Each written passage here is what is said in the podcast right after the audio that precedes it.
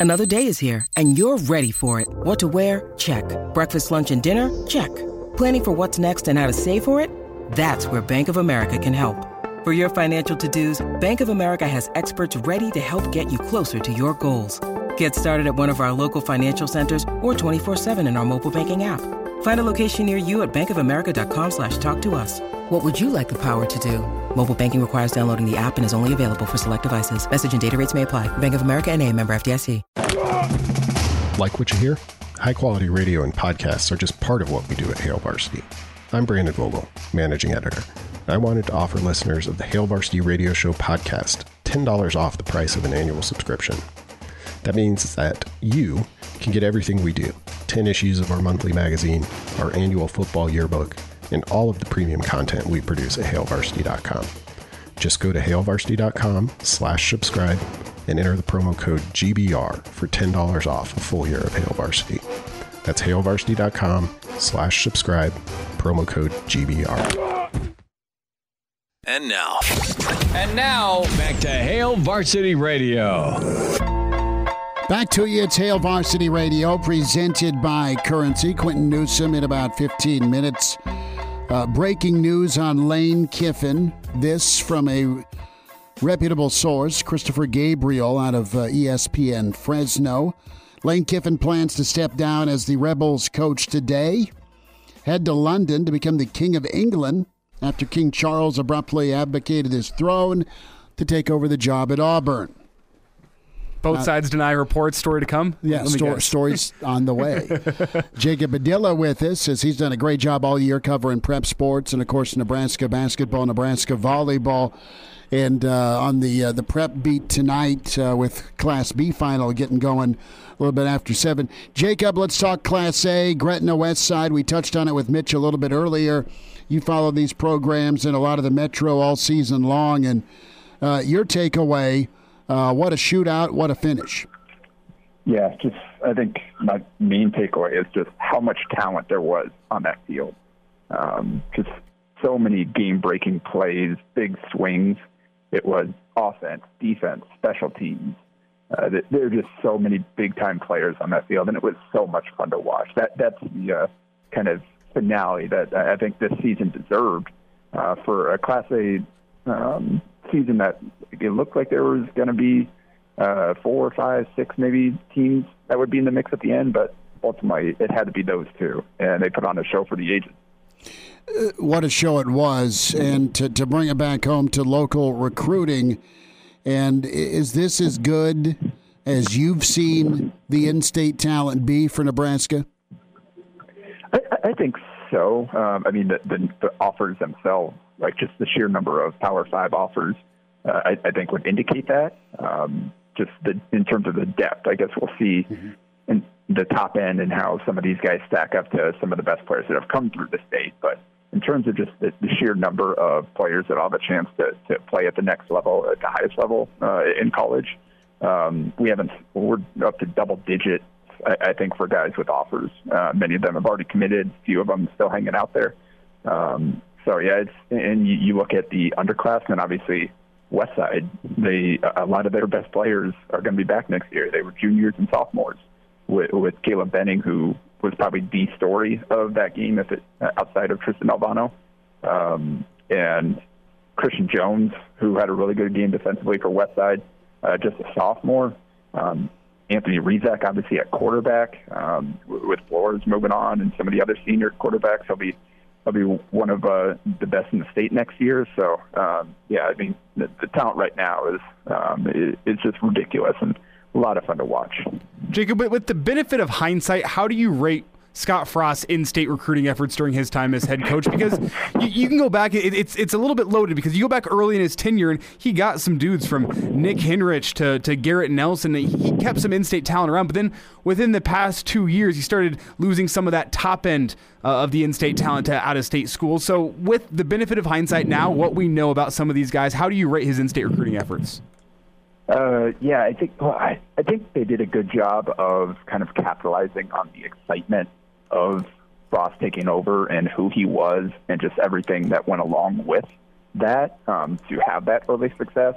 I mean, you had, you had some Lincoln kids in there, you had some outstate kids in the mix as well, and then you did get those guys out of Omaha, which, um, as we've seen recently, hasn't has not been as easily for for them uh, for the program down in Lincoln. So um, that, I mean, in the last few years, I, I just don't know that they kept up the effort.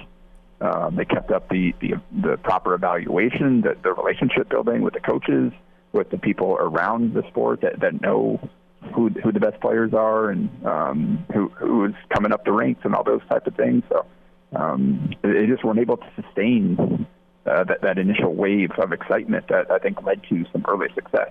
And I mean, the, the less success you have on the field, the less you have to sell, whether it's to in-state recruits or, or not. Um, just, it just gets harder and harder to recruit. The, the, the less amount of success, the, the fewer wins you have each year.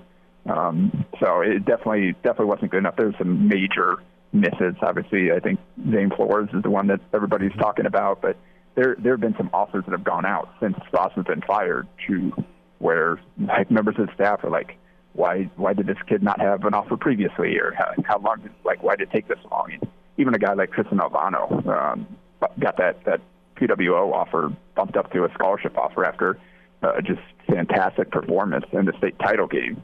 Um, so you're just you're definitely seeing since Mickey Joseph has taken over like more of an honest effort put into local recruiting, um, and hopefully or for Nebraska that that'll pay off for whoever's and carry over to whoever ends up taking over the program here, which we should know hopefully soon. That's where I'm going next, Jacob. Is there a name you like, you think's a fit? Not really. I've never really had someone in this. I, I, I just haven't gotten too into the weeds with it because like every name that I've heard throughout, there, there are a few that right away just like not not really interested in that. But I mean, m- most of the names in the conversations like I, I can make an argument for why it would work. I can make an argument like, uh, th- this has me worried. Um, but ultimately, they just need to go get go hire a good coach that knows how to develop and knows how to do things the right way, and then we'll, we'll see what happens once you, you, can get this program stabilized. Well, uh, that's what they need: someone that can stabilize it. On the flip side, Jacob, have you heard any names out there that have just been rumored and floated around that just make you go, "No, that's not a fit. That's not going to happen." Uh, well, Urban Meyer, um, that obviously that one early on was the big one. Well, it's, it's gained steam again within the past week.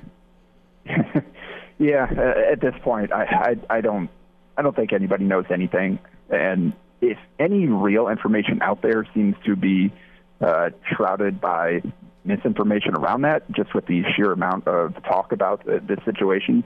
Uh, so I, I don't think we'd be able to identify what is real and what isn't, even if there is something real out there at this point. So um, I, I'm just kind of ready for it to be this time next week, and hopefully we'll we'll know what the what the decision is. You and me both, Jacob. Let's talk Husker basketball. Big one against Oklahoma, maybe Memphis as well, and then Creighton looms. Uh, initial take on Fred and, and this early part of the year. Yeah, um, they they definitely they failed their first test against another high major with that St. John's game last week. Um, obviously, the first half wasn't pretty, but they hung in there.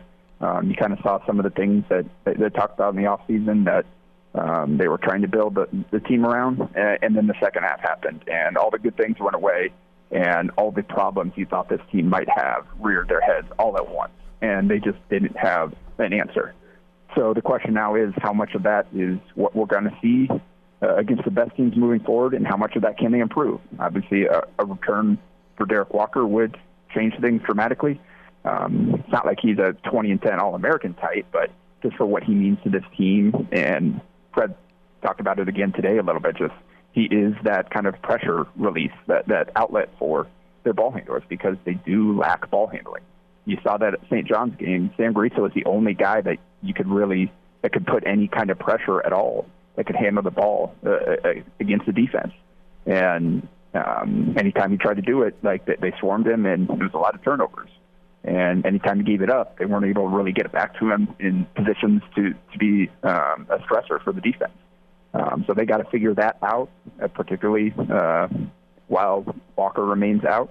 Um, and uh, Oklahoma will be the, the next chance to kind of show that against another high major team that they've struggled so far this year. They're three and one. Uh, they they lost um, a game they probably shouldn't have. They they barely got by Pine Bluff. That was a close game, I believe. Um, so it's it's another team that's kind of struggling. They've got a few names that I mean, uh, Grant Sherfield, their point guard, Nebraska lost to him with Nevada a couple of years ago. Um, so that'll be a familiar face, and then uh, Tanner Groves, um, Eastern Kentucky or Washington transfer that that joined them last year. So those will be the main guys that, that Nebraska's going to have to find a way to slow down and deal with. Um, but I, I think it's a good kind of litmus test for for both of these teams who both struggled. They, they both got some interesting players, but uh, they got to see if we can put together and get a win. Jacob Padilla is with us here on Hail Varsity Radio. And Jacob, there's obviously still some issues within this team. I think that was evidenced by that St. John's game. But what issues have you seen Fred Hoiberg clean up? I know the the ones that stand out to me right off the bat, rebounding and defense both look better. Not perfect, but look better than they have in, in years past. What have you seen in terms of things that Fred Hoiberg has taken notes on in years past and, and gone out and fixed this year? Yeah, um, I think you, you hit on the main ones. The, the, the effort, the, the length, the, the physical ability on defense is is better. They still lack lateral quickness, uh, and I think that kind of pops up at times. Um, we'll see how th- that holds up once you get into conference play against more dynamic guards. But they, they are rebounding the ball much better. They they've been aggressive on the offensive glass, like Hoiberg said they'd be. Um, that that has been a weapon for the team, and um, I, I think they they're trying to move the ball a little bit better. It doesn't stick quite a, as much. Um, I mean, part of that is just based on the personnel. You don't have a guy as dynamic with the ball in his hands as uh, an Alonzo Verge or even Bryce McGowens. So you have to do it by team. And um, that's kind of what we've seen a little bit so far. Sam Griesel's a guy that uh, will initiate, will, will try to make plays for others, and will kind of let the game come to him. He's not really going to try to force it too much, particularly early on in the game. Uh, he wants to give it up. He wants to get it back, try to get downhill, make a play for somebody else. So I, think those are some of the areas where you're seeing them play a little bit better basketball, um, but they haven't been able to, to do that against high major. We saw kind of the once uh, St. John's picked up that pressure, everything kind of fell apart in, in that second half. So we got to see here if uh, they're able to uh, sustain the, the positive gains that they've made uh, against more high major competition. Jacob, about 90 seconds, bud. Uh, Creighton's Achilles heel this year will be what? Uh, health, I guess. Uh, we already saw Ryan Kalkbrenner. That's kind of what I worry about today going into that, that Arkansas game with, with Kalkbrenner rolling his ankle twice in that game yesterday. Sounds like he's going to give it a go, but how effective will he be? Um, I, I think the three point shooting was a question going into the year, but since a really bad first game, they, they shot 41% in, in their, all their games since and you're getting makes from multiple guys all over the, the court. So um, I, I think, like it is with anybody, health. Um, and then we'll see how they defend dynamic wings, um, like an Anthony Black, six seven kind of combo guard that they'll see for Arkansas tonight. Uh, because personnel wise, I think th- that could be somewhere where teams can stress them a little bit just based on what they have. Jacob, 15 seconds, Class B state title game tonight. What's your lean on paper? Who do you think has the advantage? Um, I'd probably go Bennington just uh, because of their depth. Uh, Gross has a lot of guys that play both ways all game long, where Bennington doesn't. Um, so I just feel like if it's a game into the fourth quarter, you, you could see that that depth really kind of go give Bennington an advantage to, to really finish the game. Um, but it, it should be a fun with a, a lot of dynamic running uh, on both sides. Nick Colbert and Jake Garcia. Jacob Padilla, and uh, follow him at Jacob Padilla underscore. Read his recaps, hailvarsity.com. Jacob, have a great Thanksgiving, bud. Yep, you guys too.